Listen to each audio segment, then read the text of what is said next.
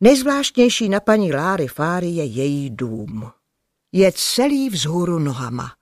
Vypadá jako obyčejný hnědý domek, ale když sedíte v jeho zarostlé zahrádce, změní se v hnědé štěně, které se převalilo na záda s tlapkami vzhůru. Paní Láry Fáry říká, že když byla malá, ležela vždycky v posteli, dívala se do stropu a představovala si, jaké by to bylo, kdyby byl celý dům vzhůru nohama. Pak vyrostla a nechala si takový dům opravdu postavit, aby to vyzkoušela. Koupelná, kuchyň a schodiště jsou ovšem jako v každém jiném domě. Je to tak jednodušší. Sami musíte uznat, že by se nedalo vařit na sporáku, který by byl vzhůru nohama, ani mít nádobí ve dřezu obráceném dnem vzhůru, ani chodit po schodech hlavou dolů. V obývacím pokoji má paní Láry Fáry velký lustr, ale místo, aby vysel na stropě, trčí z podlahy. Samozřejmě je vlastně pověšený na stropě, ale když je strop tam, co jiní mají podlahu, tak musí být i lustr dole. Když ho děti rozsvítí, mohou se kolem něho sesednout, jako kolem ohýnku.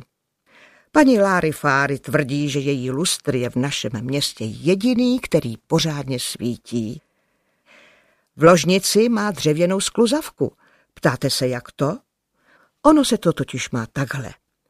Většina lidí v našem městečku bydlí v malých rodinných domcích a zařídili si je tak, aby se moc nenaběhali do schodů. Mají většinou dole kuchyň, obývací pokoj a podobně a nahoru po schodech chodí spát. Musíte uznat, že pro maminky je to daleko pohodlnější. Paní Láry Fáry má taky takovou podkrovní ložnici a v tom je celý ten vtip. Zkuste se podívat někde v podkroví ke stropu a zjistíte, že kdybyste obrátili vzhůru nohama sešikmený strop, vznikne z něj krásná prkená klouzačka.